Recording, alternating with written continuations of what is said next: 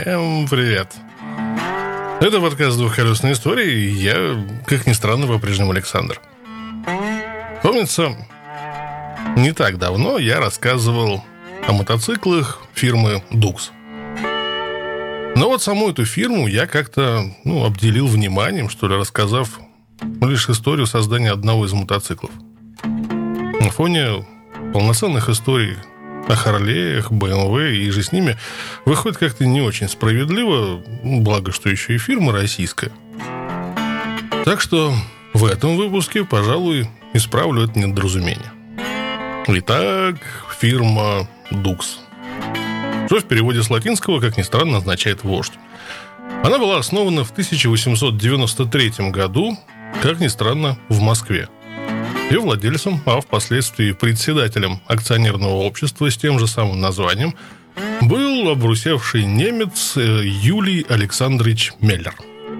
Он, собственно, известный в Москве спортсмен, талантливый изобретатель, состоявший почетным членом Московского общества велосипедистов-любителей и старейшина Московского клуба автомобилистов. Собственно, он в себе сочетал незаурядные предпринимательские способности, чудовищно огромную энергию и великолепную техническую подготовку. Первоначально его предприятие было лишь небольшой мастерской по изготовлению изделий из стальных труб, где работало всего несколько человек. Но уже тогда оно выгодно отличалось от себе подобных – так как имело оборудование для нанесения гальванических покрытий, и по желанию заказчика изделия меднились и никелировались, что придавало им нарядный вид и защищало от коррозии. На второй год существования фабрики на ней развернулось производство велосипедов.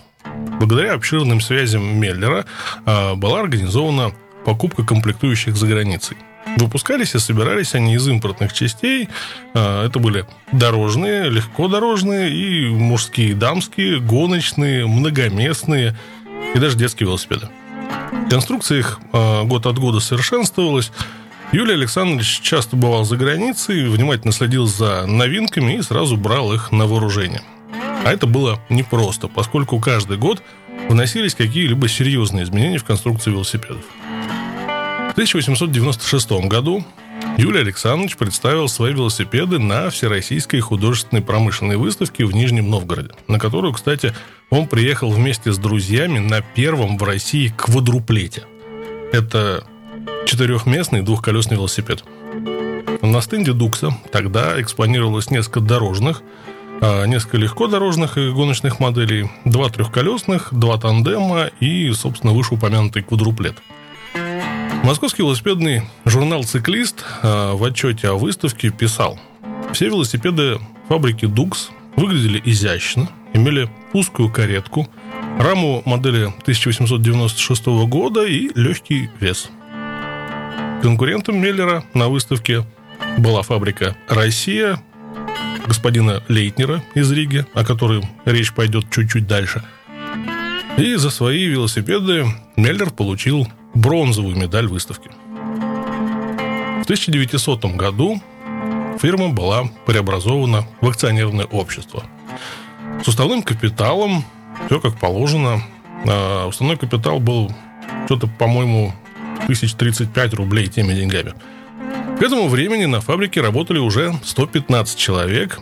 Ее обслуживали три паровых двигателя по 53 лошади каждый. И ежегодно производилось около тысячи велосипедов. А, что касается паровых двигателей, для тех, кто как бы ну, не понимает, к чему они тут. Фабрику обслуживал паровой двигатель. Иногда их было несколько. Это на современных станках движок был один. Вот. Станок есть, в нем есть движок, и он, собственно, придает вращение тому или иному, собственно, агрегату. На старых фабриках такого не было. Через всю фабрику от стенки до стенки шел огромный вал, который ремнями цеплялся к тем самым установленным на полу станкам. И крутил этот вал тот самый паровой двигатель, а иногда их было два или три, с большой-большой красивой ременной передачей. Как-то так. Ну так вот, а, возвращаясь к фабрике. Имущество предприятия было застраховано э, на сумму 80 тысяч рублей. Страхование оказалось весьма своевременным, потому что 20 декабря 1900 года в арендованном доме Соловейчика на Садово-Триумфальной улице, где разместилась фабрика, произошел пожар. Естественно, пострадало оборудование. Убытков насчитали на 6 тысяч рублей, но по сравнению с огромной суммой страховки это было не очень чувствительно для фирмы. Однако этот факт заставил правление акционерного общества подумать о собственном здании.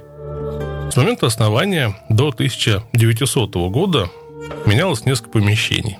В июне 1901 под руководством архитектора Гиппиуса началось строительство нового здания фабрики по адресу Тверская застава, Имская слободка. Магазины фабрики работали в Москве с 1895 года на Неглинном проезде, а в Санкт-Петербурге с 1898 на углу Невского и Мойки.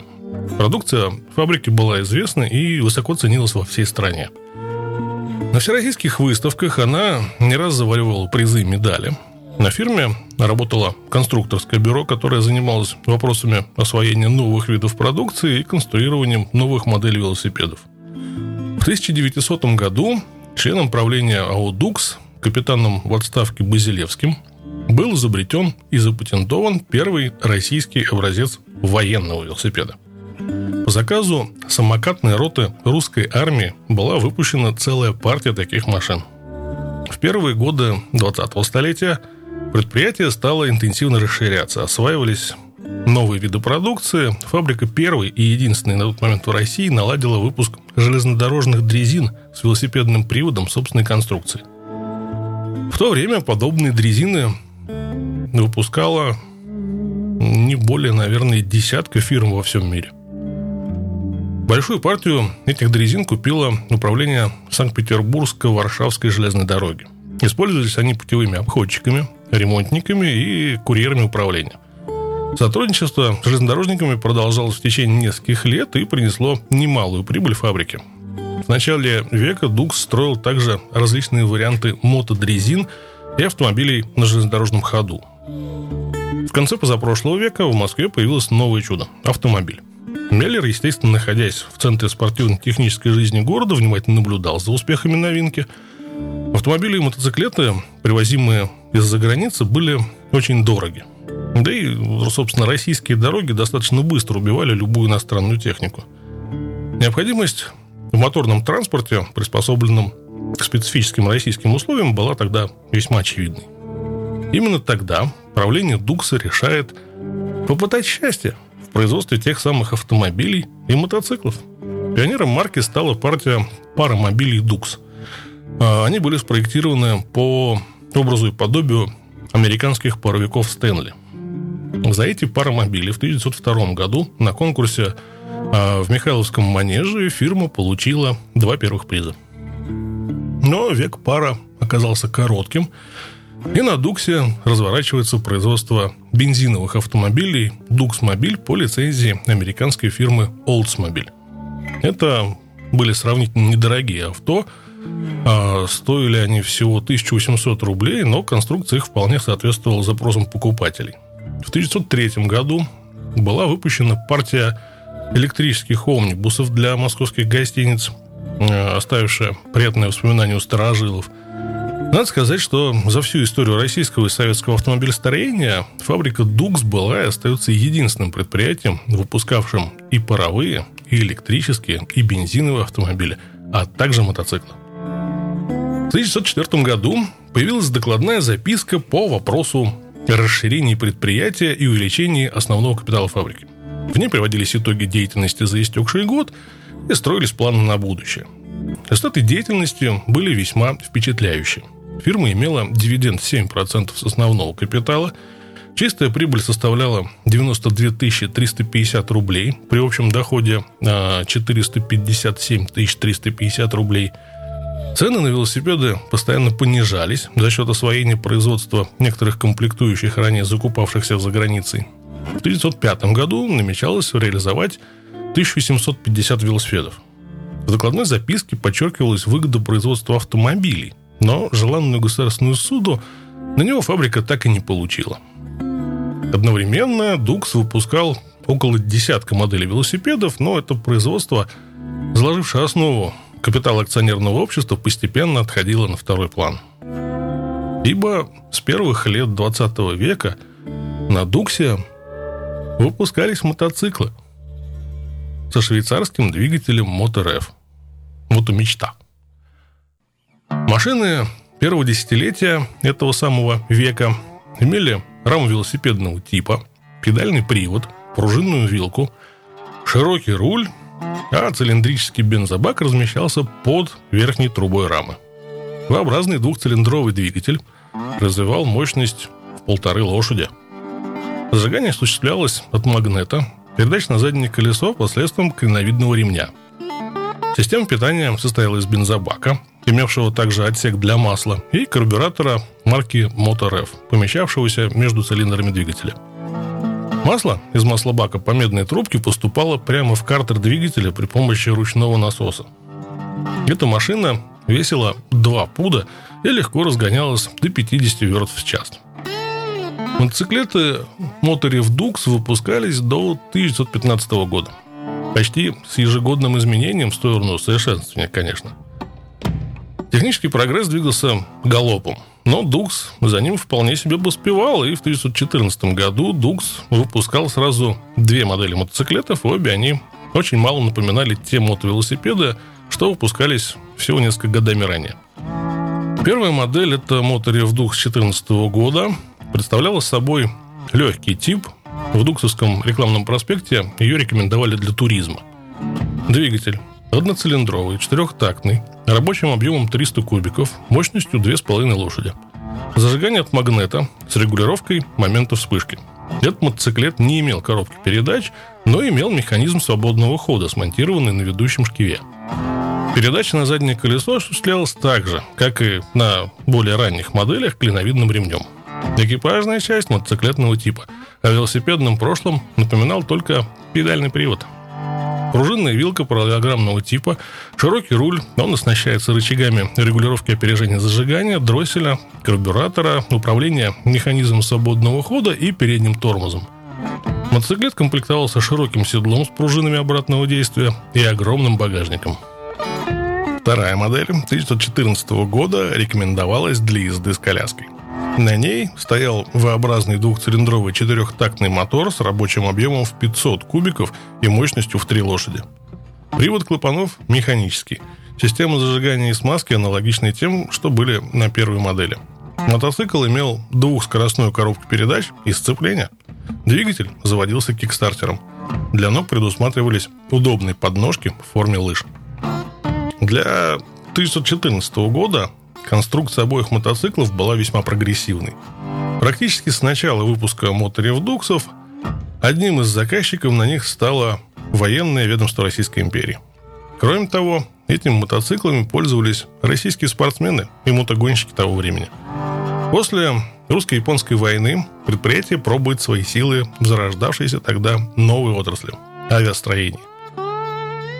Успех приходил постепенно – 10 августа 1910 года на аэродроме Московского общества воздухоплавания, это Ходынское поле, пилот Уточкин сдал заказчику аэроплан номер один типа «Фарман» фабрики «Дукс». Аппарат в первом же полете показал отличные результаты. Было установлено три рекорда на продолжительность, с пассажиром и на высоту. Солидный технический потенциал фабрики позволял за короткое время освоить производство многих типов аэропланов.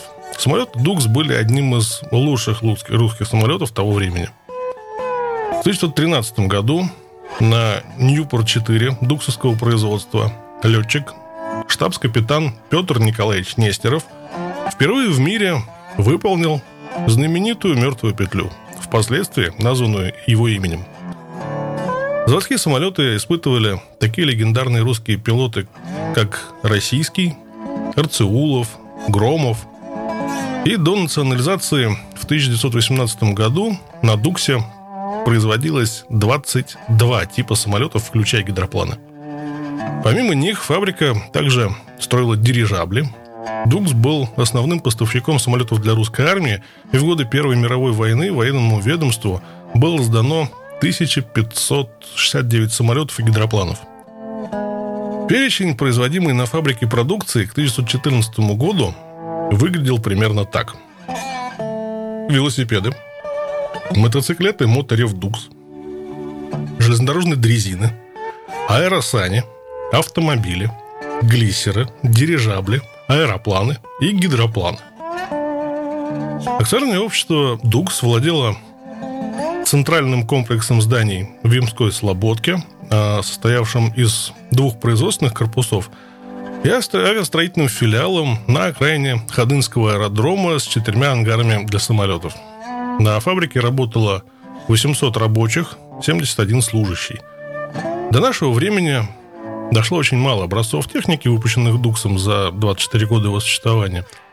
В Государственном политехническом музее были четыре велосипеда, изготовленные Дуксом в промежутке с 1905 по 1914 годы.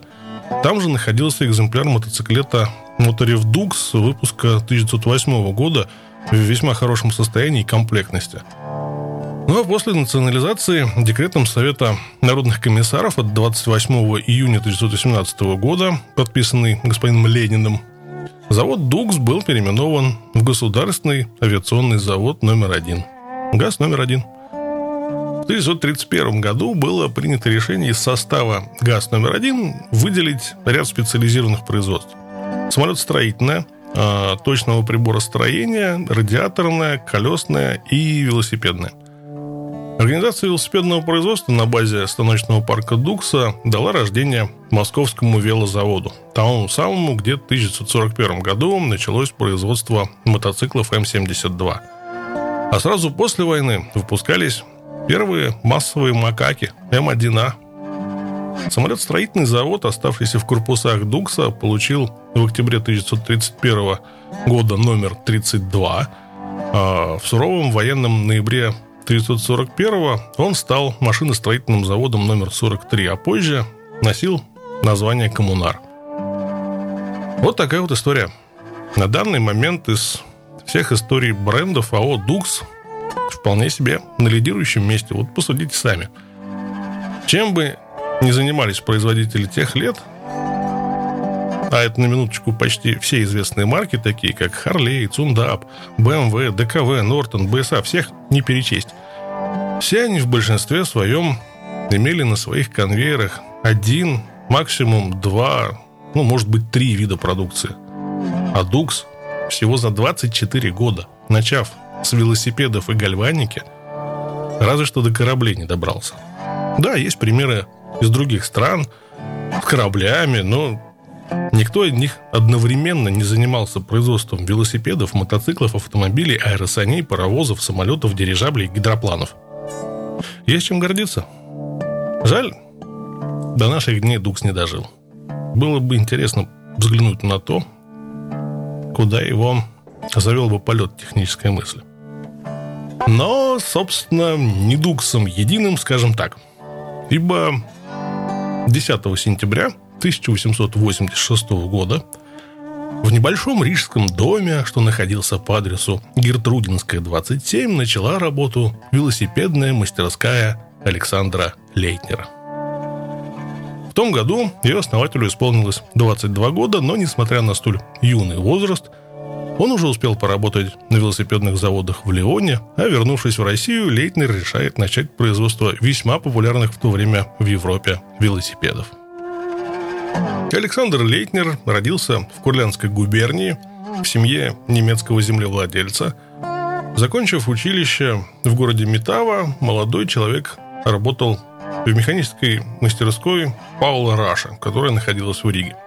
Затем, в 1883 году он уехал в Европу, а уже через три года начал производство велосипедов в собственной рижской мастерской – в первый год существования мастерская выпустила всего 19 велосипедов, а персонал ее составлял четверо рабочих.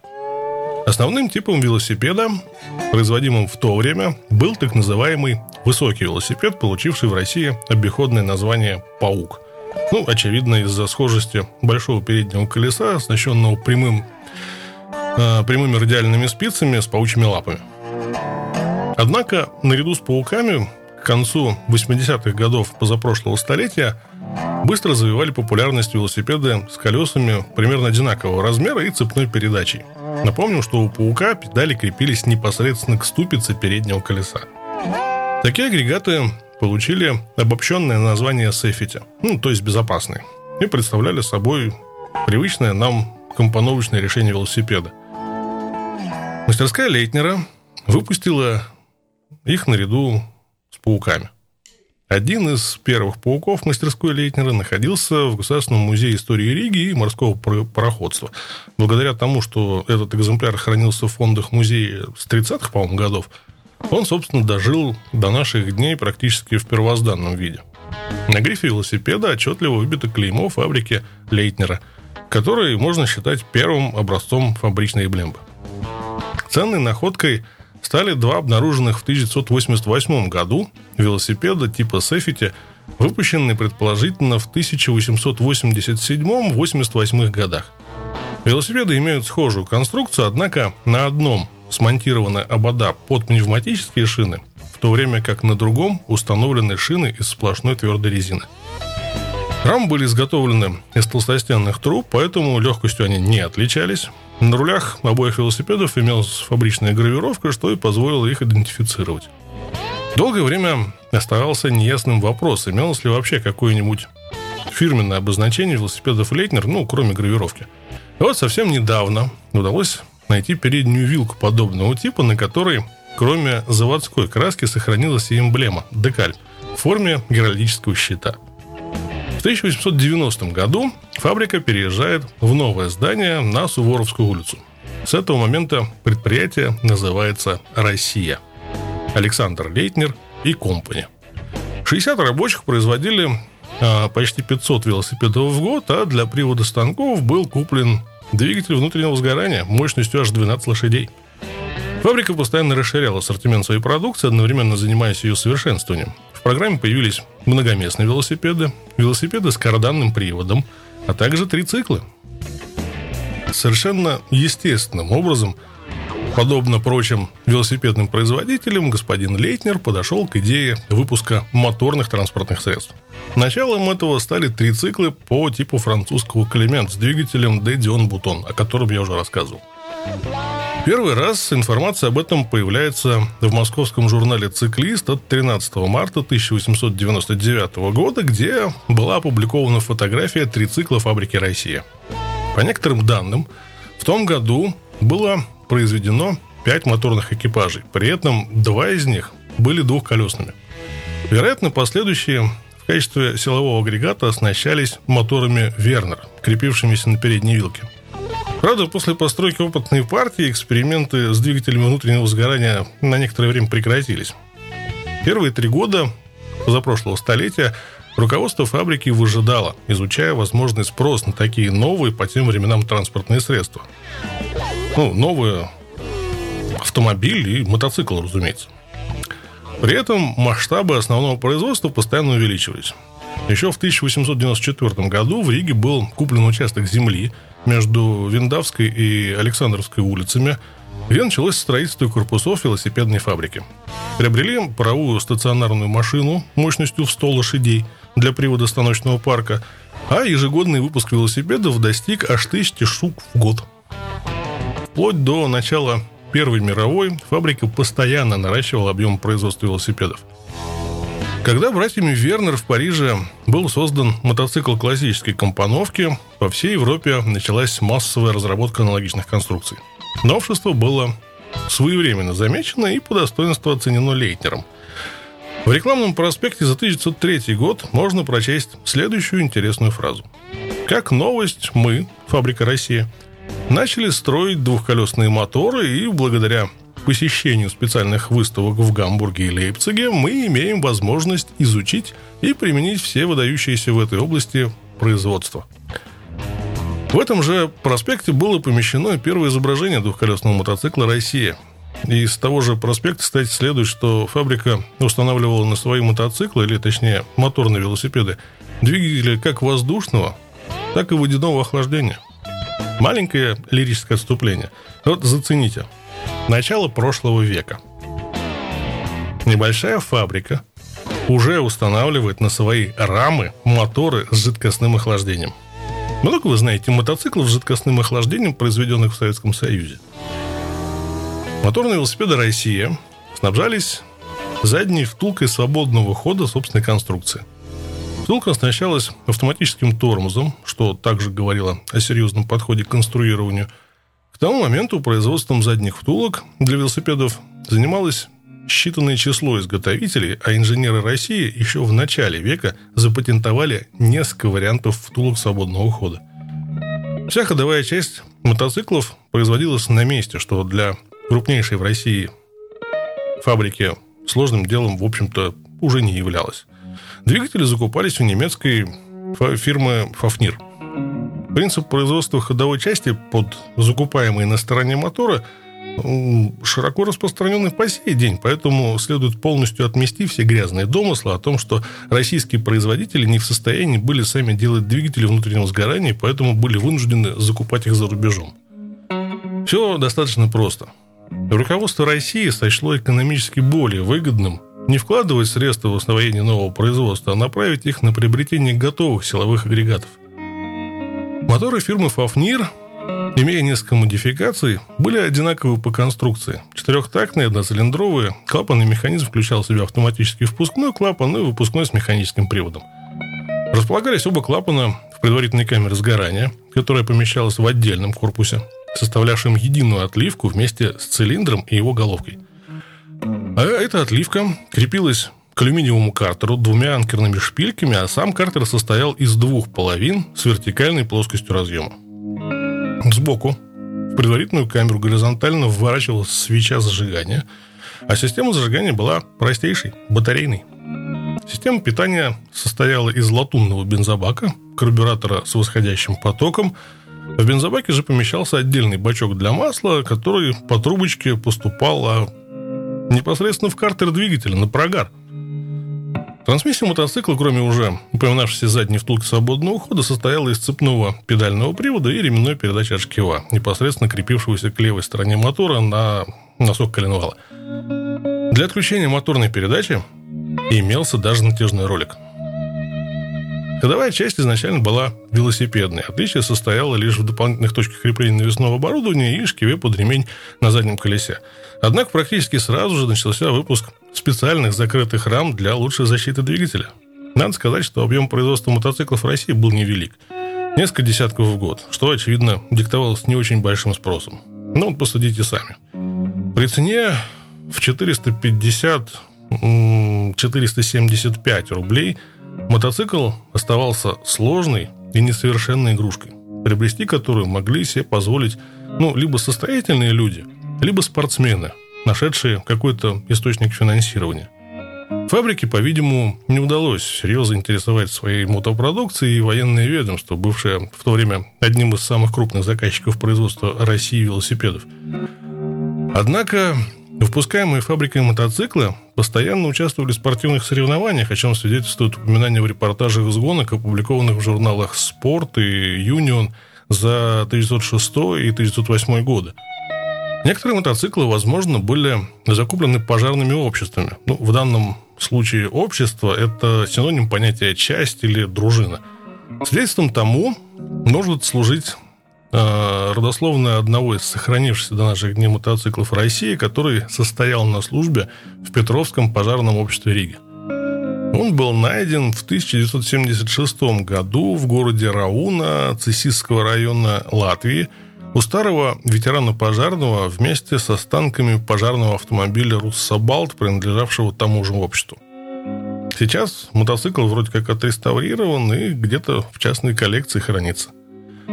Другой мотоцикл фабрики Лейтнера был в Государственном политехническом музее в Москве.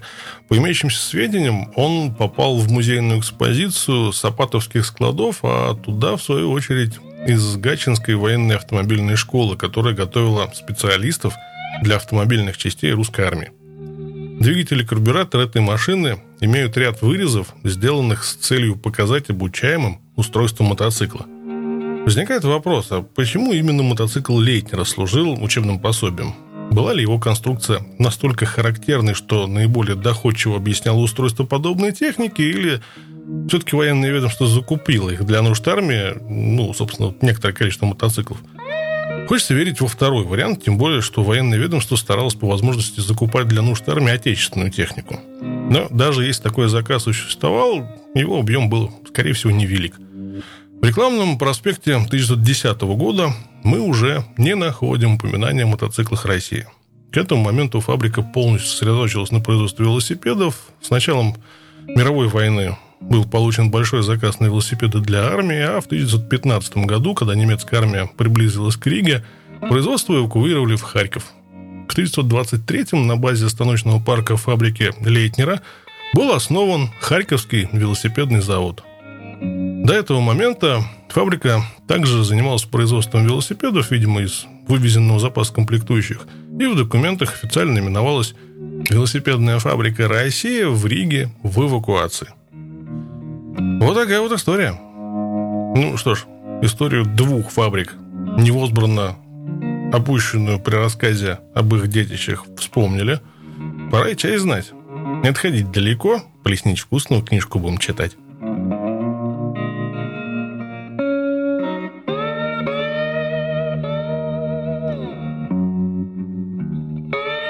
Глава девятая. Изумрудный остров. С обширной сетью хорошо обустроенных дорог, которые гостеприимно вьются среди живописной сельской местности и изящно повторяют изгибы береговой линии, захватывающей крутизны, Ирландия стала излюбленным местом поездок для странствующих байкеров со всей Европы и из-за океана. Хотя члены отдельных мотоклубов посещали эти места с 50-х годов, реальной ареной их деятельности они стали лишь в недавнее время – Минимум через 10 лет после того, как первые такие клубы стали появляться в Соединенном Королевстве. Несмотря на это, ирландские байкеры всегда гордились своей неподатливостью, внешним влиянием. А вместо того, чтобы подражать существующему клубу или применять устав клуба с известными брендами, они решили следовать своим путем. Мотоклуб «Свободные ездаки» Freewheelers начал свое существование в Уотерфорде в 1979 году. Из 12 отцов-основателей клуба 5 занимаются там активной деятельностью и по сей день. Членов клуба объединила сначала любовь к мотоциклам Харли Дэвидсон, в то время раритет в республике. Они посвящали много времени сборке весьма сложных заказных мотоциклов – Желание поделиться своими изделиями с другими побудило клуб учредить в городе Килмадин в 1987 году юго-восточное шоу заказных и классических мотоциклов Suitist Custom and Classic Show. Язычники пропустили первую пару шоу свободных ездаков, но мероприятие получило широкое освещение в СМИ и остановилась, видимо, лучшим с каждым годом настолько, что в 1990 году клуб решил убедиться в этом сам. Ни один из его членов раньше не бывал в Ирландии и не имел внятного представления о таймошней байкерской общине. Но так как организаторы шоу ясно дали понять, что клубы однопроцентников допускают только по приглашениям, язычники выслали разведчика, чтобы убедиться в том, что их ждет благожелательный прием. Линк вызвался добровольцем на эту роль. И чтобы не насторожить кого-нибудь, согласился съездить туда в одиночку. Он сильно рисковал, но тот факт, что остальные члены клуба прибудут через несколько дней, означал, что всякого, кто посягнет на него, в скором времени ожидает возмездие. Кроме того, в мире соблюдающих правила однопроцентников нападение на одинокого члена клуба в таких обстоятельствах чревато очень дурной репутацией для агрессоров. По прибытии в Холлихед на севере Уэльса, Линк сел на паром, доставивший его в Ирландию, и направился в предместье Дублина на встречу с членами клуба «Ученики дьявола», известным своей стадностью. Несколько членов клуба участвовали в торговых сделках для пабов, обеспечивая основной информационный центр и постоянную занятость для значительного числа своих членов. Они тоже надеялись собрать полезную информацию для собственного шоу. Их ежегодное мотошоу в Блэк Хиллз должно было состояться двумя годами позже. Подобно свободным ездокам, Ученики сформировались в конце 70-х. Вначале члены клуба ездили на британских «Триумфах». А большинство мотоклубов следовало принципу отказа от японских мотоциклов, которые презрительно называли рисовыми горелками. Но их постепенно переключали на Харлей из-за их большей доступности и из-за того, что недостаток запчастей для классических британских мотоциклов делал их весьма ненадежными. В 1986 году ученики, желая упрочить связь с другими ирландскими клубами, изменили свои цвета с красно-белого на черно-белый, лишь бы никто не принял их за партнеров ангелов ада, которые должны были появиться в провинции – Линк прибыл в паб учеников и официально представился послом язычников. Жест, который хозяева оценили очень высоко. После изрядной выпивки в пабе он направился на юг, в Уотерфорд, встретиться со свободными ездаками. Ирландские парни выглядели более чем дружелюбно. Сначала Линк отнесся к ним с крайним подозрением. Он был уверен, что они пытались его напоить, чтобы стащить у него мотоцикл. Однако Вскоре понял, что их дружелюбие и теплота вполне искренне. «Язычники – желанные гости на шоу», – сказал Линку президент клуба. «Особенно», – добавил он, – «если они все такие, как ты». Как и большинство мотоклубов, ездаки представляли собой сочетание рабочих, разного рода начальников, механиков, несколько правонарушителей – Через последних клуб был связан с двумя субъектами, которые были замешаны в торговле марихуаной и вдобавок превратили ее в тщательно выстроенную игру в кошки-мышки.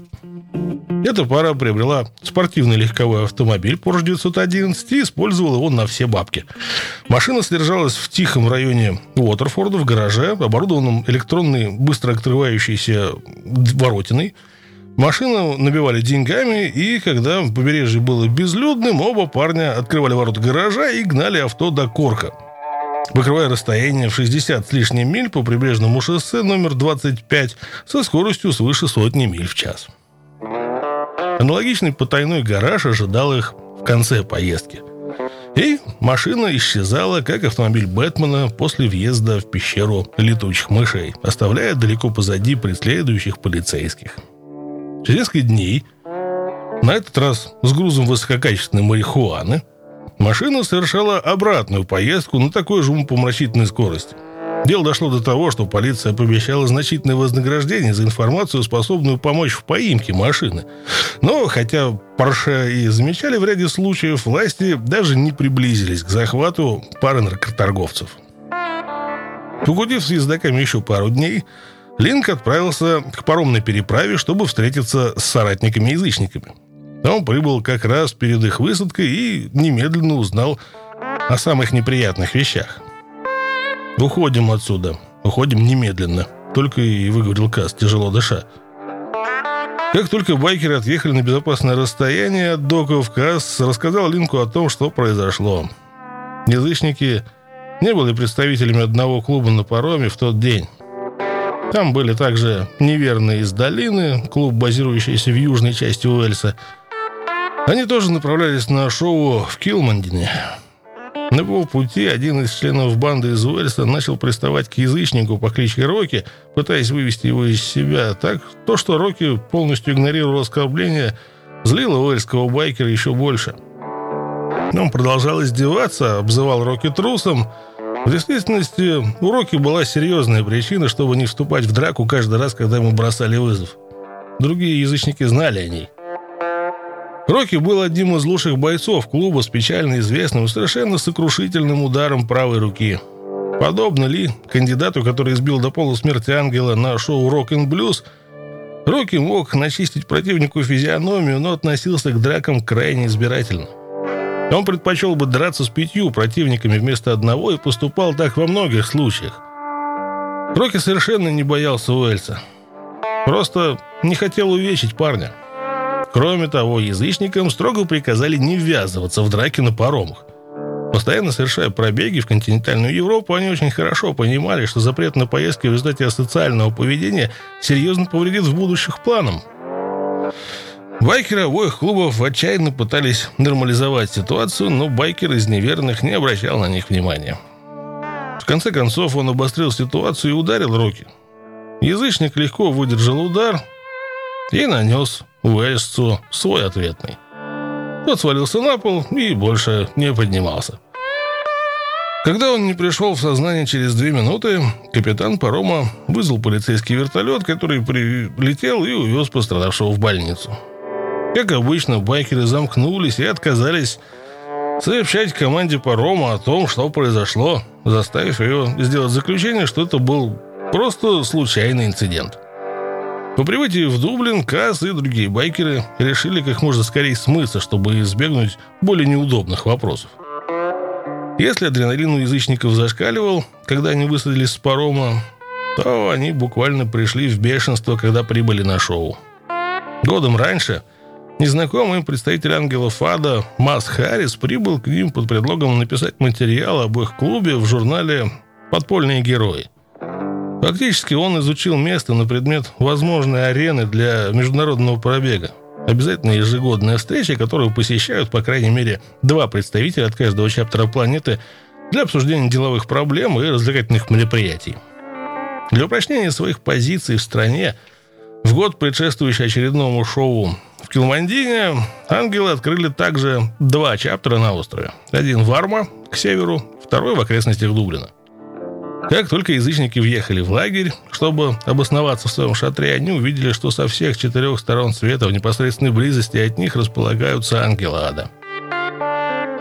Напряженность была довольно высокой после прошлогоднего инцидента с Ли, а танк не поспособствовал ее разрядке, когда он бросился на Харриса, заметив его. «Ты должен извиниться передо мной», — сказал он. «Я? Зачем? Не думаю, что это так. «Чего ты выступаешь?» – последовал ответ. «Ты, гребаный наглец, чуть не убил меня», – продолжал танк. «Ты сказал, что не надо беспокоиться о ротаях, что это буря в стакане воды. Хорошо, что я не слушал тебя, иначе бы меня убили». Харрис уперся взглядом в землю и несколько мгновений шаркал ногой. «Хм, «Вот как? Тогда извиняюсь». «Наконец-то!» Общение с другими ангелами происходило не так гладко. Обстановка вскоре накалилась, когда неожиданно появились неверные. Антагонизм, вспыхнувший пару часов назад на пароме, еще не выветрился. В то время, как никто не влез в драку, авторитет Рокки сыграл свою роль. Неверные все еще были разобижены происшедшим и при любой возможности выражали свой гнев, понося клуб язычники перед всеми, кто готов был их слушать. Не понадобилось много времени, чтобы язычники совершенно присытились пренебрежительными взглядами, искоса, оскорблениями и выказанным шепотом. Это особенно раздражало, с учетом того, что все, все это дело начали неверные. Они вели себя ужасно и не отвечали стандартам поведения членов обычного мотоклуба. Если бы они попытались вступить в клуб язычники, то давно бы были выдворены оттуда. В конце концов, Касс связался с председателем клуба «Свободные ездаки», чтобы разъяснить ситуацию. «Прошу прощения, но нам это уже надоело. Придется разобраться. Помимо... Я понимаю, что нам... Вам не хотелось бы, чтобы это происходило на вашем шоу, но, увы, ничего не поделаешь. Мы сдерживались как могли». Язычники собрались вместе и загнали неверных в безлюдный уголок поля. Немногие из тех, которые пытались возражать, получили зарядную трепку, и в течение 20 минут все стало на свои места. Каждый член клуба «Неверно из долины» утратил свою нашивку, и его байкеры покинули шоу в качестве бывших членов клуба, который внезапно прекратил свое существование. Но впереди ждали другие неприятности – После того, как ангелы ада открыли свой первый клуб в Ирландии, они вели себя так, словно были в республике хозяевами. Местным байкерам сильно доставалось от новичков, которые словно были наделены правом решать, имеют ли право на существование давнишние местные клубы. Что касается ангелов, то они считали теперь Ирландию своей территорией. Их члены носили на нижней полоске нашивки слово «Ирландия». Это было провокационным шагом провозглашающих ангелов в стране доминирующим клубом-однопроцентником. Это не соответствовало действительности. Местных байкеров особенно раздражало то, что многие вновь прибывшие даже не были ирландцами. но были навербованы в английских клубах в целью создания новых чаптеров. В то время как ангелы конфликтовали с одними бандитами, других они обхаживали. С последним принадлежали свободные ездаки, которые с удовольствием приглашали их на свои мероприятия, полагая, что им свойственны э, самые благие, благородные намерения. Язычники подозревали, что фактически истинная причина того, что ангелы относились столь дружелюбно к банде из Уотерфорда, заключалась в том, что они примеривались к шоу, которое за многие годы уже дало приличный доход ездакам. Это позволило им купить хороший новый дом под клуб. Некоторые из малых клубов и независимых э, групп байкеров, оказавшиеся объектами гнева ангелов, не собирались безропотно сносить его. Вскоре это вылилось в серию опасных столкновений. Кто вы такие, черт возьми, чтобы приходить в нашу страну и наезжать на нас? Этого не будет. Если международный комитет гостей на шоу вел себя вполне прилично, то британские и ирландские отделения вносили диссонанс, вскоре замеченный клубами. Как-то танк шел своей дорогой, и его обогнал ангел, начавший оскорблять одного парня с женой. «Брось это», — сказал танк, — «так себя вести нельзя».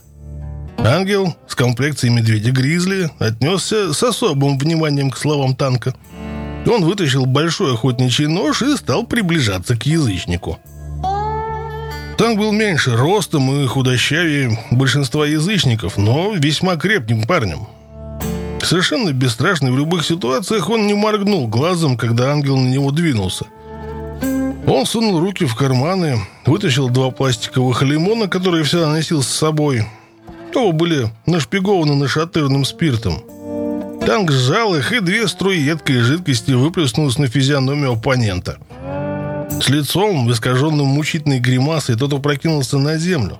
Затем на него посыпались удары и пинки ногами. Когда другие британские и ирландские ангелы увидели, что происходит, они бросились на помощь своему упавшему соратнику, оттащив его в сторону. Язычники поступили также с танком. И вскоре Стороны выстроились друг против друга, разделенные небольшой полосой свободной земли.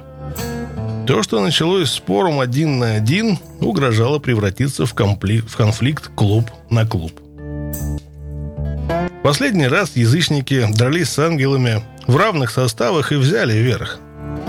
Но в этот раз ангелы значительно превосходили в численности своих противников. Несмотря на это, язычники и не помышляли отступать. «Убирайтесь!» — крикнул Микас. «С нами нельзя так обращаться. Мы видели это в Англии и сыты по горло. Здесь мы этого не потерпим». Одно дело бравада, другое — реальная ситуация. Становилось ясно, что в этот раз язычникам не удастся избежать серьезной трепки. Однако вызывающее поведение ангелов во время шоу в других местах снискало им немного союзников — как только известие о неминуемом столкновении распространилось по территории шоу, прибыли члены учеников «Дьявола» и заняли место рядом с язычниками. Также поступили члены другого ирландского клуба – «Дорожные бродяги» из Лимерика. Клуб не имеет отношения к организации с таким же названием в Соединенном Королевстве. Десятки обиженных, пострадавших от наезда ангелов, также встали в ряды их противников. Теперь численность сторон практически сравнялась. Многие ангелы имели ножи, другие вооружились чем попало. Затем, как в сцене из фильма «Храброе сердце», воздух наполнился пронзительными криками и боевыми возгласами, когда противостоящие массы людей внезапно бросились друг навстречу другу и смешались в кровавом побоище. Во всех направлениях наносились яростные удары руками и ногами. С обеих сторон на землю падали байкеры. Одни без сознания, другие корчась от боли – Некоторые в защитных шлемах опустили головы и ринулись на своих противников, как разъяренные быки. С перекошенными лицами соперники сходились в свирепом азарте. Центр схватки представлял собой настоящий хаос. Каждый кого-то бил. Бил того, кто был ближе. Трудно было отличить врага от друга. Многие байкеры с ножами поняли, что не могут воспользоваться холодным оружием в такой тесноте, и кончилось тем, что они побросали ножи. Удары кость в кость, дерево о кость, громкие стоны становились невыносимыми. Клинка треснули поленом по спине, Бун потерял ориентацию от ударов по голове.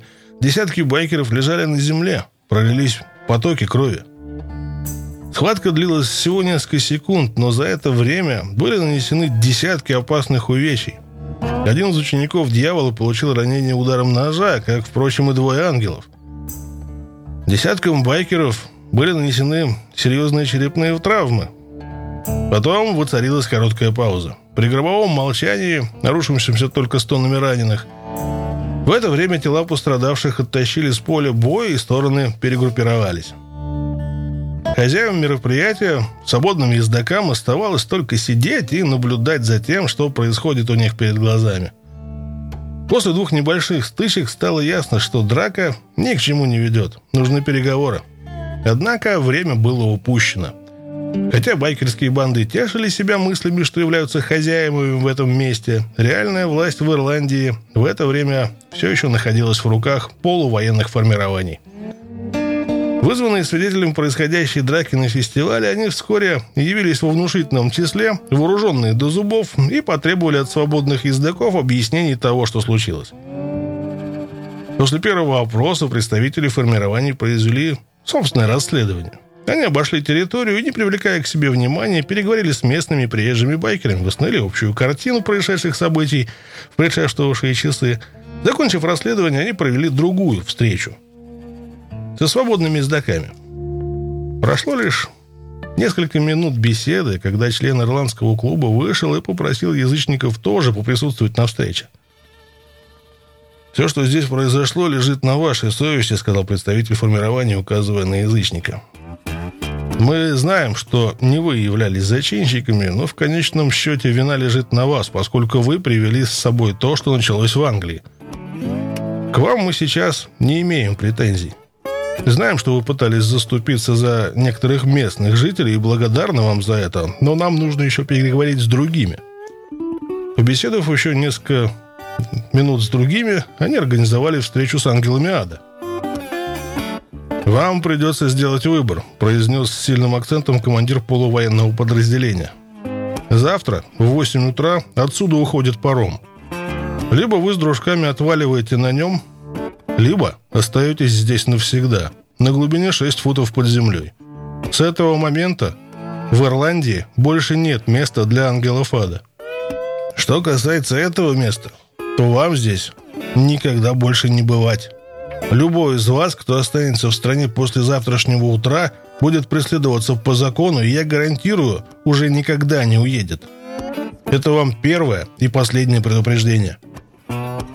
Возможно, ангелы были хорошо организованной бандой с прочными международными связями, но когда дело коснулось настоящей эффективности, они не смогли состязаться с полувоенным формированием – в то самое время, когда проходила встреча в Килмадине, два отряда хорошо вооруженных бойцов в балаклавах одновременно толковали клубы ангелов в Варма и Дублине, выгнав всех их обитателей и придав оба здания огню.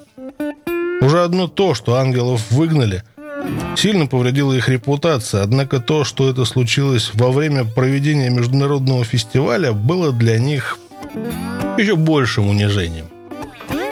Ангелы Соединенного Королевства были вынуждены объезжать всех своих почтенных гостей по всему свету и оповещать их, что уикенд завершился досрочно и что им в срочном порядке пришлось отправиться в Англию.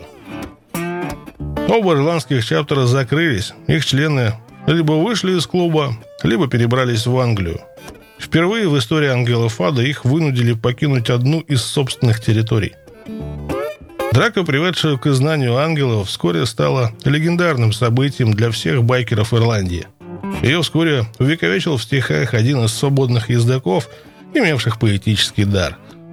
В течение месяца он сочинил эпическую поэму «Битва при Килмандине». И ей впоследствии зачитывались как чем-то средним между атакой легкой кавалерии Теннисона и Беовульфом – Поэму, заключенную в рамку, можно и сейчас увидеть в здании клуба «Свободные ездаки». Побоище дало начало мощной цепной реакции, которую никто не мог предвидеть. Ангелов всегда боялись и почитали. Они достигли фантастического влияния, однако схватка показала, что, объединившись, местные клубы приобретали достаточную силу, чтобы им противостоять.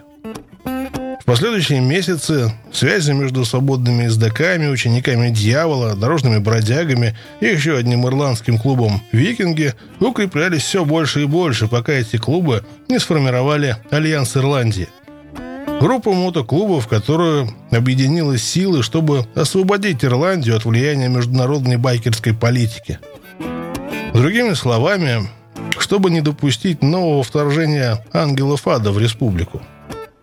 Язычники оставались на фестивале в Килмандине до конца уикенда, ухаживая за ранеными, наслаждаясь праздничной атмосферой, ну, насколько могли. Они старались не думать о грозовых тучах, которые собирались на горизонте. Когда Бон, Хлин и прочие ехали на пароме назад в Соединенное Королевство, они понимали, что предрешили свою судьбу. Прежние ссоры с ангелами Вбили клин в отношении двух клубов, но теперь это разрослось в зияющую пропасть. В течение года язычники превратились из потенциальных кандидатов ангелов в их заклятых врагов. Когда все прояснилось, стороны оказались в состоянии войны. Ангелы Ада тоже думали о будущем. Вернувшись, они созвали ряд срочных общенациональных советов членов своих отделений для обсуждения возникшего кризиса – Инцидент в Ирландии был последним в длинной череде унижений, который претерпел клуб. Вскоре серьезная опасность, как было после инцидента на мосту Челси в 1970 году, что клуб мог быть упразднен. Если британские ангелы намеревались сохранить право носить эмблему мертвой головы с крыльями, им следовало проявить характер.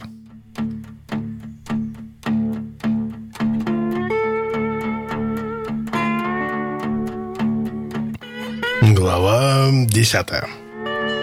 Реинкарнация. В марте 1902 года во вторник вечером около 9 часов открылась тяжелая укрепленная дверь, и из внутреннего помещения клуба на автомагистрали Альберт в Стечфорде вышли двое полноправных членов мотоциклетных бродяг в сопровождении своих подружек. Когда они садились в ближайший Форд Фиеста, Рядом со скрипом тормозов остановился серебристый БМВ. В ее окнах показались стволы и прозвучало минимум 12 выстрелов, прежде чем налетчики на большой скорости отъехали. 24-летняя Франческа Фишер получила ранение в руку и спину. Потребовалось срочное хирургическое вмешательство для спасения ее жизни. Пули угодили также в одного из байкеров и другую девицу. Однако четвертый участник компании Рики Лик чудесным образом ранений избежал. Подозрения быстро упали на старого врага банды – дорожных крыс, вместо того, чтобы коснуться ближайшего отделения ангелов ада. Несколько лет мотоциклетные бродяги упорно трудились в целях установления хороших отношений с большой красной машиной. Даже изменили цвета своих нашивок, чтобы избежать антагонизма – но с тех пор, как президент клуба и соучредитель пивовар был убит в Гастингсе членом крыс, ангелы ада, видимо, почувствовали определенную уязвимость этого клуба и медленно, но решительно пытались добиться уничтожения банды. Угроза нависла не только над мотоциклетными бродягами. С 1985 года клуб «Дорожные бродяги» из Дербишира проводил рок-шоу «Рок and Blues», которая быстро превратилась в самый большой мотоциклетный музыкальный фестиваль Северной Англии. Так как они пробились на небольшой пробег, организованный отверженными волками в Лонг-Марстоне, и превратили его в дойную корову на личности под названием «Бульдожия тусовка», ангелы положили глаз на шоу «Рок н блюз» с целью присвоить его с или без благословения дорожных бродяг. Сафарширские орлы также время от времени конфликтовали с людьми из форта. Пари из Лестера не считали членами клуба из Вулвертон-Хэмптона своими врагами. Но и друзьями не рассматривали также и старались их избегать. Между тем, некогда здоровые и уважительные отношения между язычниками из Уорикшира и ангелами испортились в результате битвы при Килмандине – И логично предположить, что язычники были также добавлены в список потенциальных жертв клуба. Носители нашивок клуба видели, что ангелы в любом случае были настроены бодаться с каждой мотоциклетной бандой в центральных графствах. По неофициальной информации, полное уничтожение оппозиции ангелами считалось лишь вопросом времени. Как нападение на автомагистрали Альберт, видимо, привлек внимание более широкой публики, но для байкеров стрельба стала просто одной из наиболее серьезных серии мелких разборок между ангелами и мотоциклетными бродягами, которые происходили более года. Вначале решили усилиться за счет увеличения численности участников пробега. События, которые некогда были экстраординарными, стали все более открытыми для мотоклубов из соседних округов, побуждая их путешествовать группами и зорко следить друг за другом. С течением недели, месяцев сложилась крепкая дружба между членами различных фракций и стало развиваться настоящее чувство товарищества. Идея дальнейших действий исходила отнюдь не сверху. Функционеры клубов оказались слишком робкими, чтобы выдвигать смелые предложения. Но чем больше рядовые члены клубов ездили вместе, развлекались и общались друг с другом, тем более ясными становились будущие планы действий – Вскоре они предстали в самом естественном виде. По отдельности они были слабы и уязвимы. Их сила и безопасность заключалась исключительно в единстве. Если байкерским клубам центральных графств было суждено выжить, то им следовало объединить силы и сделать это на постоянной основе. Название объединения выбирали последним. К согласию пришли после нескольких месяцев закулисных интриг, козней и секретных переговоров между язычниками, мотоциклетными бродягами, дорожными бродягами, стафарширскими орлами, париями, отверженными волками. Достижение консенсуса по названию и форме нашивки оказалось почти такой же трудной задачей, как и объединение. Главным препятствием было то, что каждый клуб имел свою славную историю, и каждый отдельный член клуба приложил много усилий, чтобы заработать свои нашивки. Ни один клуб не пожелал расставаться без боя с такого рода наследством даже под угрозой полного уничтожения. На ранней стадии мотоциклетные бродяги предложили, чтобы другие байкеры просто присоединились к их клубу как наиболее старому и крупному. Дорожные бродяги и язычники выступили с такими же предложениями, но вскоре стало ясно, что единственным правильным решением будет начать все сначала. И даже это вызвало трудности. После десятка бурных обсуждений, в, ходе которых малые клубы выражали особенную озабоченность, чтобы их не потащили по пути, навязанному крупными клубами, наконец достигли соглашения. Они примут любой дизайн нашивки, если он будет удовлетворять двум строгим условиям. Не будет выглядеть как нашивка язычников или нашивка мотоциклетных бродяг. Поиск подходящего дизайна представлял собой сложную задачу. Новые цвета должны были стать достаточно броскими, чтобы демонстрировать деловой настрой клуба, и достаточно грозными, чтобы стать достойными эмблемами мотоклуба. Хотя никто в новом альянсе не признавал это открыто, но ни одна из его индивидуальных нашивок не достигала такого совершенства, как скандально известная эмблема мертвой головы с крыльями у ангела Фада – Правда, некоторые из нашивок Альянса выглядели довольно жутко. Нашивка стафарширских орлов изображала большую золотую хищную птицу, сидящую верхом на черепе, но это не выглядело особо пугающим, и представители других мотоклубов называли членов банды за глаза волнистыми попугайчиками. У дорожных бродяг в центре нашивки был образ смерти в капюшоне. Но образ выглядел так, словно его нарисовал цветным мелком ребенок. Парии предпочли голову викинга в рогатом шлеме, который выглядел так, словно сошел со страниц журнала комиксов про Астерикса. Логотип отверженных волков изображал две соединенные волчьи головы. Одну в виде черепа, другую волчью с высунутым языком. Такое сочетание вызывало только одну реакцию у того, кто ее видел. Что это, блядь, значит, черт возьми? Нашивки на спине мотоциклетных бродяг и язычников были немногим лучше, чем другие, но тоже не бог весь что. Вот почему встретили общее возражение. Слоган язычников изображал сбоку череп без нижней челюсти и голову с развивающимися волосами, прижатыми кожаным авиационным шлемом. Эмблема же мотоциклетных бродяг изображала грубо очерченный череп анфас с длинноволосой прической в стиле индейцев.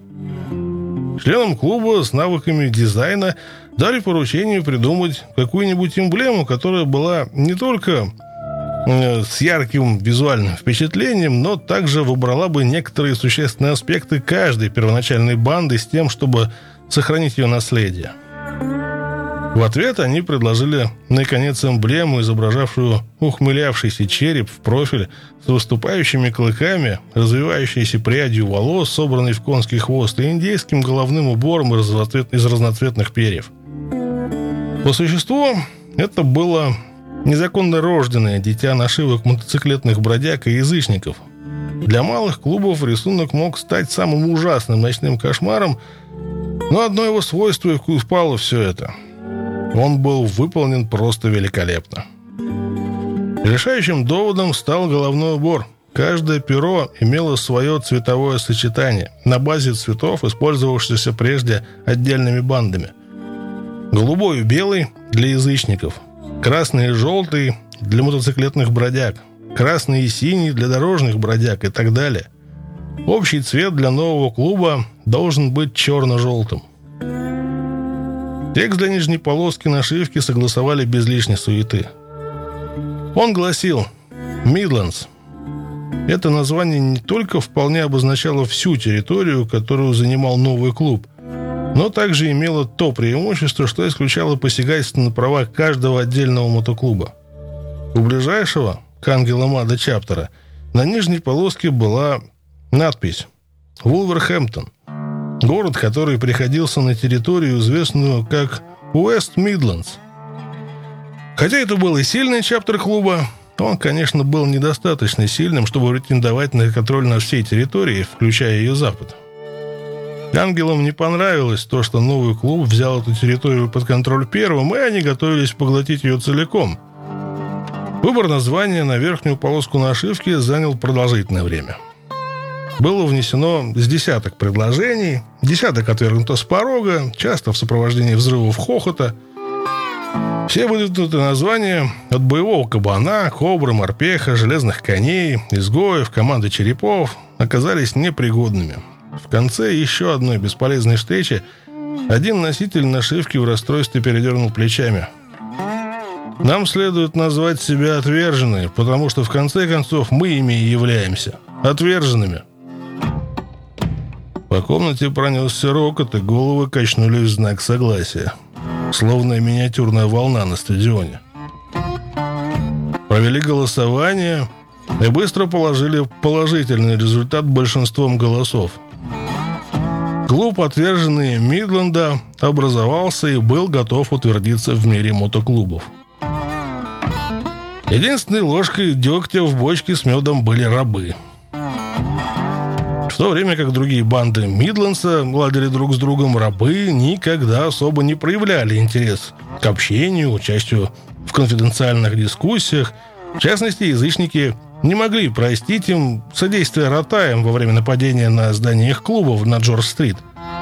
Рабы считались каким-то атовизмом, но из-за того, что они представляли чужой клуб, все же решили оказать им минимум уважения. Лишь после того, как создание клуба стало делом предшест... предрешенным, им дали знать о том, что происходило за их спинами, и предложили щадящие из ультиматумов. Либо они объединят силы с новым клубом, который окружает их со всех сторон, либо пойдут на риск уничтожения ангелами ада. Рабы из Ковентри быстро согласились на объединение, и седьмое перо, черное, с белой верхушкой было добавлено в эмблему отверженных Мидленда. За несколько недель до открытия ежегодного фестиваля рок-н-блюз полиция Дербшира получила конфиденциальную информацию о том, что Ангела планирует устроить нападение в определенном месте во время проведения мероприятия. Полиция немедленно предупредила организаторов. Мотоклуб «Дорожные бродяги», чтобы они проводили шоу только при условии отсутствия на нем ангелов ада – Такой запрет был наложен на фестиваль впервые, и, вынося подобные решения, власти невольно содействовали тому, чтобы одно из самых значимых событий в мире британских байкеров происходило совершенно беспрепятственно. Через несколько часов, когда 17 июля 1992 года шоу открылось, все члены язычников, мотоциклетных бродяг, дорожных бродяг, рабов Ковентри, Пари, отверженных волков и стафаршистских орлов собрались в уединенной палатке, удалили старые нашивки и заменили их комплексом нашивок с новыми названиями и логотипами. У нового клуба не было лидера. Вместо этого каждый из первоначальных клубов сохранил свою структуру и избранных функционеров, но в качестве чаптера отверженных Мидленда президент Пари Лестера стал президентом чаптера в Лестере. Пристав дорожных бродяг стал приставом чаптера отверженных Мидленда. И так далее. Прежде подобного не случалось. Клубы наделялись нашивками по одному за раз, а иногда несколько отделений одной банды присягали сообща, но еще не было прецедентов, когда совершенно новая банда образовывалась таким способом из многих других. Объединившись против общего врага, члены нового клуба решили стать классом выше банды, которая причинила им столько бед – так как они все приняли цвета нового клуба, один из высокопоставленных функционеров из Дерби выразился таким образом. «Хочу сказать только то, что, надеюсь, разделяют все», — сказал он, прохаживаясь взад и вперед, словно затянутый в кожаные доспехи шотландский рыцарь Уильям Уоллес. «Пусть больше никто не ведет себя так, как ангелы ада, и не бесчестит свой клуб». Они считали другие байкерские банды, и особенно членов ангелов ада, слишком агрессивными и задирами порядочных байкеров. Собственный опыт научил их, что если относиться к людям с уважением и не бежать их, то ответом станет большее уважение. Байкеры отверженных Мидленда стремились следовать такой философии.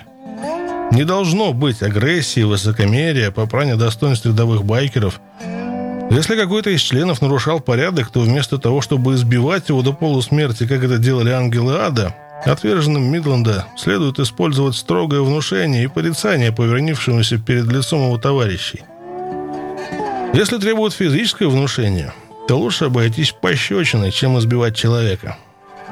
Если кого-то из байкеров уличали в нарушении правил и постановлений, например, фотографирование членов клуба во время шоу, когда специально предписано не делать этого, то вместо того, чтобы разбивать его фотокамеру на кусочки и доводить владельца до больницы, следовало изъять пленку и затем возместить его расходы на покупку новой. После выработки основных правил наступило время публичных мероприятий. Встретив недоуменные взгляды зрителей, которые удивлялись тому, что на самом деле происходит, члены нового клуба гордо вышли из палатки под новыми флагами – и выстроились для официальной фотосъемки. Детали презентации преднамеренно не раскрывались партнерами по ношению нашивок, но многие из них хорошо знали о том, что должно было произойти. Вскоре после торжественного открытия шоу подружки байкеров собрались на пешеходных мостиках над трассой А-38 в направлении Дерби, приготовив фотокамеры, чтобы запечатлеть момент, когда все 122 члена клуба выйдут на свой инаугурационный пробег по городу обратно на фестиваль. Наступил момент, который ни один из байкеров не забудет. Они не только засвидетельствовали рождение бренда нового клуба, но также гордились тем, что стали членом единого, самого большого мотоклуба Англии. Члены отверженных Мидленда не только превосходили теперь ангелов ада по численности, об их сплоченности соперники могли только мечтать. Большинство членов нового клуба располагались по крайней мере в двух часах езды один от другого, между тем, как члены ангелов ада были рассеяны по всей территории страны. В то время как ангелы знали только членов своего чаптера, отверженные знали каждого члена из своего клуба в лицо. Возможно, ангелы были единым братством на основе нашивки, но отверженные объединились на основе единого клуба. Отдельные клубы заменила новая банда. Это была сила, с которой следовало считаться. Потребовалось всего несколько часов, чтобы весть об образовании нового клуба достигла слухов ангелов ада. Отклик штаба ангелов в Калифорнии был столь же драматичным. Что Что, блядь, происходит, черт возьми? В течение двух дней высокопоставленные функционеры ангелов ада связались с новичками и попросили встречи в форте. В ответ прозвучало кратко. «Хотите встречи? Приходите в здание нашего клуба».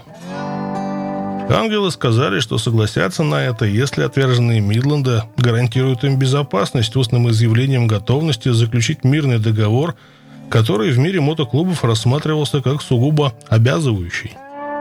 Представители новой банды ответили, что если ангелам нужно поговорить, то ему опасаться нечего. Встреча состоялась в клубе в Дерби, бывшей штаб-квартире дорожных бродяг, которые полностью переоборудовали под цвета нового клуба – также поступили со всеми помещениями отделения клубов, но помещение в дерби было образцово-показательным. Его отделали сверкающими панелями из нержавеющей стали, полировованной деревянной облицовкой и декоративной подсветкой. Оно выглядело скорее роскошным баром в центре города, чем притоном байкеров.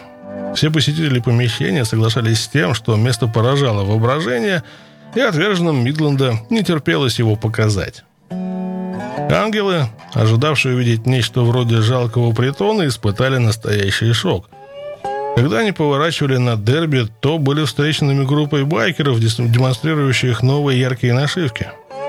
Эти группы сопровождали ангелов в их пробеге по окрестностям города прямо до ворот клуба. Явно скованные притихшие, ангелы, рассаживаясь по одну сторону большого прямоугольного стола, старательно при... пытались принять спокойный вид – Бон и другие байкеры почувствовали желание орать и драться, но в сложившихся обстоятельствах они были вынуждены сдерживаться. Первые же слова, которые они выговорили, выдали их подлинное состояние. «Не делайте ошибки», — предостерег их главарь ангелов.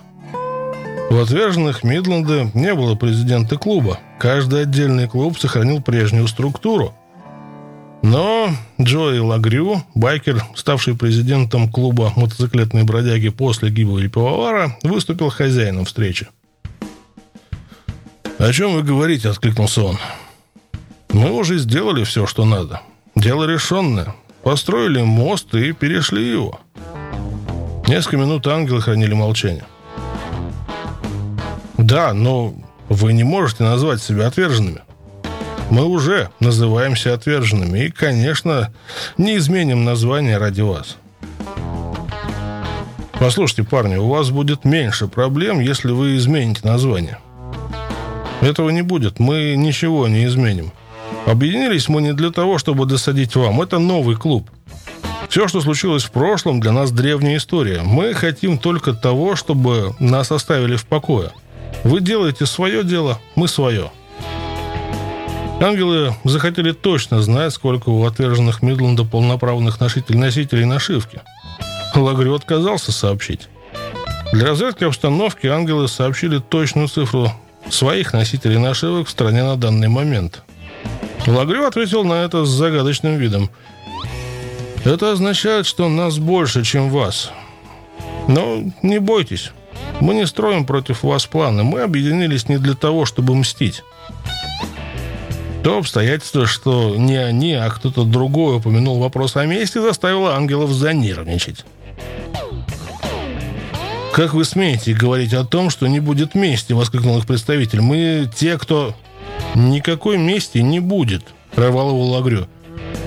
«Мы прощаем вам все ваши выпады против нас в прошлом и начинаем совершенно новую жизнь чистого листа». Ангелы вышли посовещаться. Они эмоционально обсуждали положение, в то время как отверженные оставались на местах и наслаждались замешательством, в которое они ввергли когда-то грозных соперников. Через несколько минут ангелы вернулись за стол переговоров. Окей.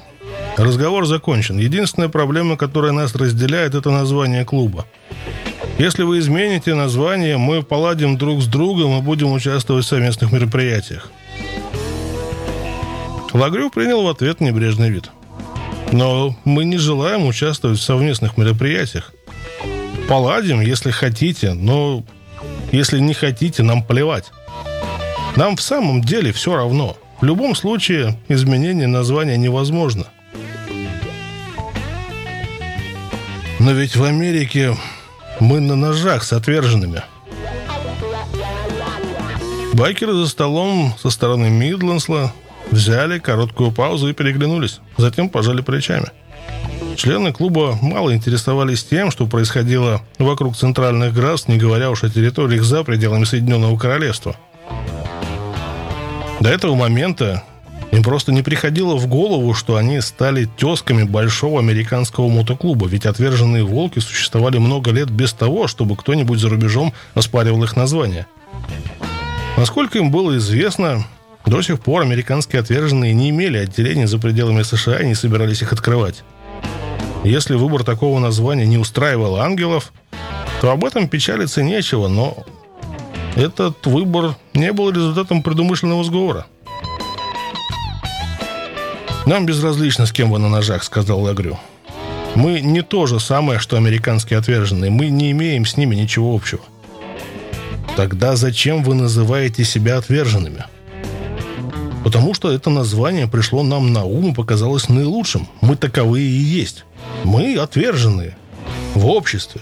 И теперь и в большей части байкерского мира. Таково наше название, и вам придется примириться с этим. Ладно. Скажу вам только одно. Если вы начнете якшаться в Америке с отверженными, то мы с вами поссоримся. Лагрё глядел лица сидящих за столом по обе стороны от него затем наклонился к ангелам. Его голос звучал тихо. «Вы все еще не понимаете? Не вам указывать, что нам нужно делать. Не вам нами командовать и принимать решения за нас. Мы будем делать все, что захотим». Вскоре после этого встреча завершилась. Когда ангелы уезжали, то их разочарование было видно невооруженным взглядом. Их поездка оказалась тщетной.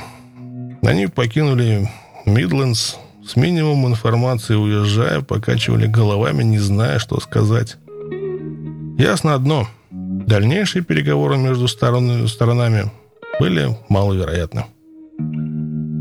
8 августа, через несколько дней после встречи, была предпринята неудачная попытка уничтожить альянс зародыша – Бывший член мотоциклетных бродяг едва избежал гибели, откликнувшись на стук в дверь своего дома. Когда он шел по коридору, чтобы взглянуть, кто стучится, некто просунул ствол заряженного обреза в почтовый ящик и выстрелил. Через две недели на бульдожей тусовке двое ангелов похитили члена нейтрального байкерского клуба, который поддерживал дружбу с несколькими членами отверженных Мидленда. Под пытками он рассказал все, что знал о причинах учреждения нового клуба и его планах на будущее. Бон и другие байкеры считали нервозность ангелов добрым знаком. Это означало, что они утратили инициативу, что они заняли оборонительную позицию, не рассчитывая на успех. Они поняли, наконец, что лучше всего для них оставить своих бывших соперников в покое. Ангелы, между тем, думали иначе. С какой стороны на это не смотреть, выбор названия не мог быть случайным. И новый клуб прочно связал себя с их заклятым врагом. Это могло означать лишь одно. Фронт жестокой и беспощадной борьбы, который пролег в Америке с конца 60-х, теперь перекинулся и на Соединенное Королевство.